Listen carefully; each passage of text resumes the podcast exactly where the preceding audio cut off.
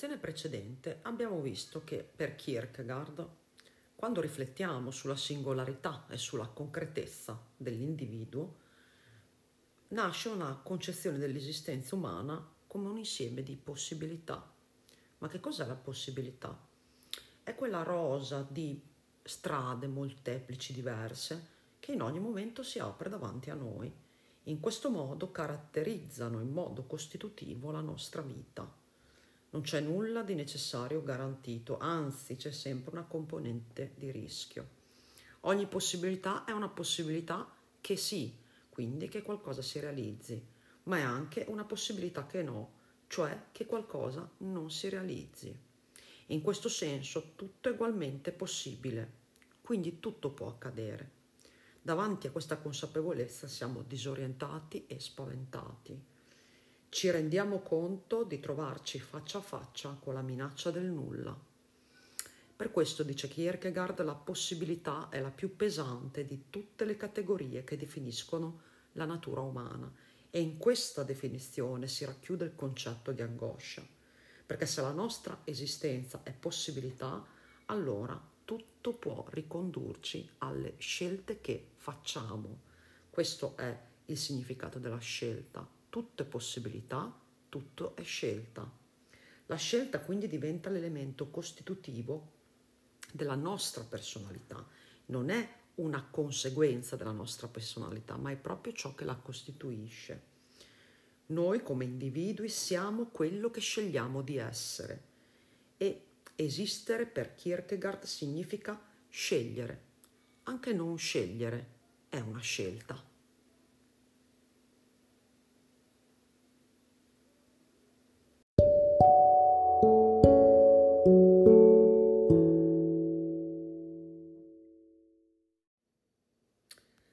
Sua analisi centrata sulla singolarità e la concretezza della vita umana, Kierkegaard individua tre stadi esistenziali. Che cosa sono? Sono i tre modi fondamentali di vivere e di concepire l'esistenza. Il fatto che siano tre può far pensare a una struttura dialettica di tipo hegeliano, in cui si passi dal primo al secondo per opposizione e dal secondo al terzo per sintesi. Attenzione, per Kierkegaard in realtà i primi due stadi non possono sommarsi o addizionarsi per fondersi in una sintesi conciliatrice finale, ma si presentano come alternative inconciliabili. Out, out, dal latino o, o. Scendendo più nel dettaglio, proprio nell'opera Out, out del 1843, Kierkegaard descrive i seguenti momenti. Il primo di questi egli lo chiama stadio estetico. Di cosa si tratta? È la forma di vita in cui l'uomo è immediatamente ciò che è, ossia rifiuta ogni vincolo o impegno continuativo e cerca la propria realizzazione nel fugace piacere dell'attimo, all'insegna della novità e dell'avventura.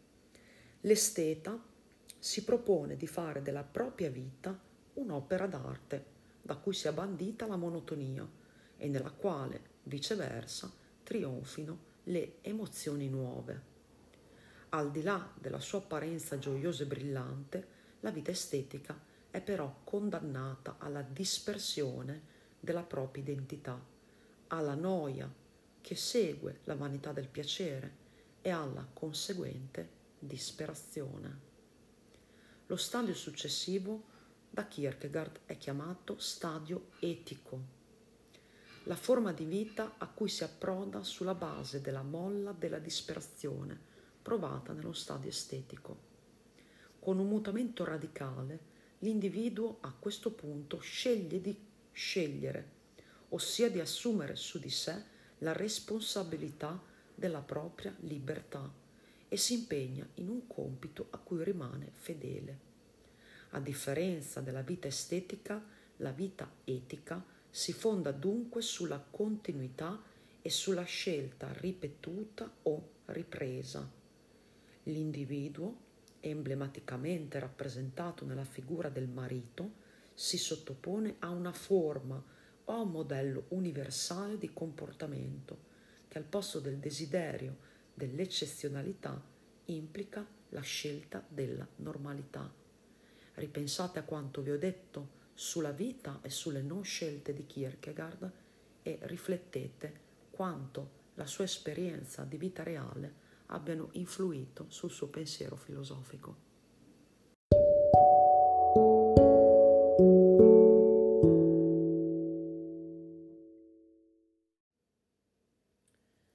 Anche la vita etica è tuttavia destinata al pentimento. In un'altra opera fondamentale, Timore e Tremore del 1843, Kierkegaard descrive l'uomo etico che, ripensando al proprio passato, riconosce tutta una serie di non scelte delle quali inesorabilmente si pente. Da questo pentimento scaturisce il salto verso che cosa? Verso un altro stadio, lo stadio religioso. Che cos'è lo stadio religioso? È la forma di vita incentrata sulla fede, intesa come come rapporto assoluto con l'assoluto, ossia come dimensione in cui l'individuo, andando al di là della limitatezza della vita etica, si apre totalmente a Dio, riuscendo a vincere, anche se non a eliminare del tutto, l'angoscia e la disperazione che lo costituiscono come essere umano finito e impotente. L'abisso che separa lo, stato, lo stadio etico da quello religioso è ben incarnato nella figura di Abramo, il quale abbandona le tranquillizzanti verità della ragione e della morale e sceglie di obbedire a Dio, affidandosi completamente, pur senza garanzie, alla volontà di qualcuno o qualcosa che non può in alcun modo comprendere, ma al quale tutto è possibile.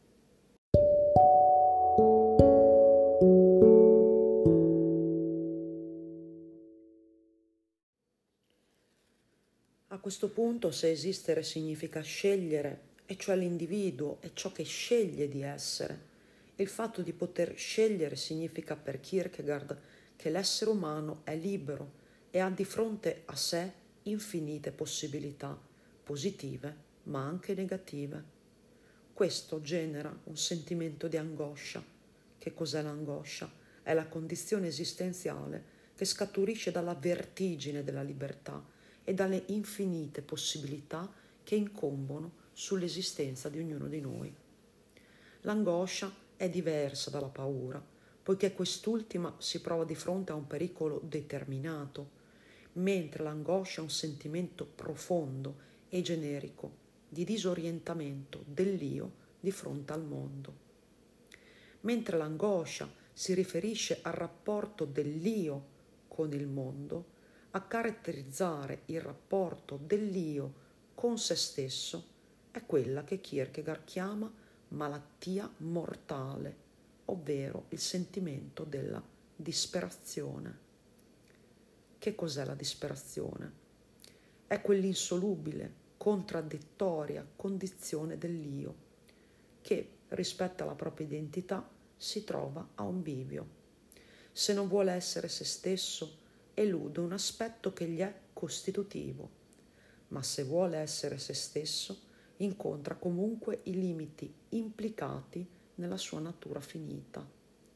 Nell'uno o nell'altro caso, l'io cade nella disperazione, che per Kierkegaard consiste nel vivere la morte dell'io, il quale, nell'umano tentativo di evadere da sé o di rendersi autosufficiente, si scontra con l'impossibilità. Esiste una terapia efficace? Sì, l'unica terapia efficace contro la disperazione è la fede. La fede è la condizione esistenziale in cui l'io guarda se stesso in modo autentico, riconoscendo e accettando la propria finitudine e la propria dipendenza da Dio ovvero dal solo essere che può garantire la sua realizzazione.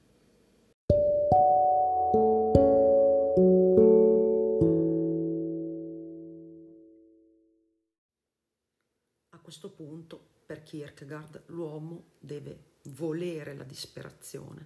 Perché? Perché è soltanto alla, dalla disperazione che scaturisce la possibilità della salvezza. Qual è la fede che salva, che ci può salvare? La fede che salva per Kierkegaard è quella cristiana ed è uno scandalo, un paradosso, scacco della ragione, non soltanto perché richiede all'uomo di affidarsi ciecamente e completamente a una trascendenza che non può comprendere, ma anche perché scandalose e paradossali sono le principali credenze del cristianesimo. L'idea di un Dio che si fa carne e che muore sulla croce per redimere l'umanità. La speranza offerta dalla fede si manifesta in quello che Kierkegaard chiama attimo. Che cos'è l'attimo? È la subitanea inserzione dell'eternità nel tempo, ossia l'improvvisa discesa della verità divina nella vita umana, poiché comporta un incontro paradossale tra la linea verticale della trascendenza e quella orizzontale dell'immanenza, la fede non può essere suscitata o prodotta da alcun processo conoscitivo, ma chiede un salto irrazionale e implica un incontro diretto e storico dell'individuo con Cristo.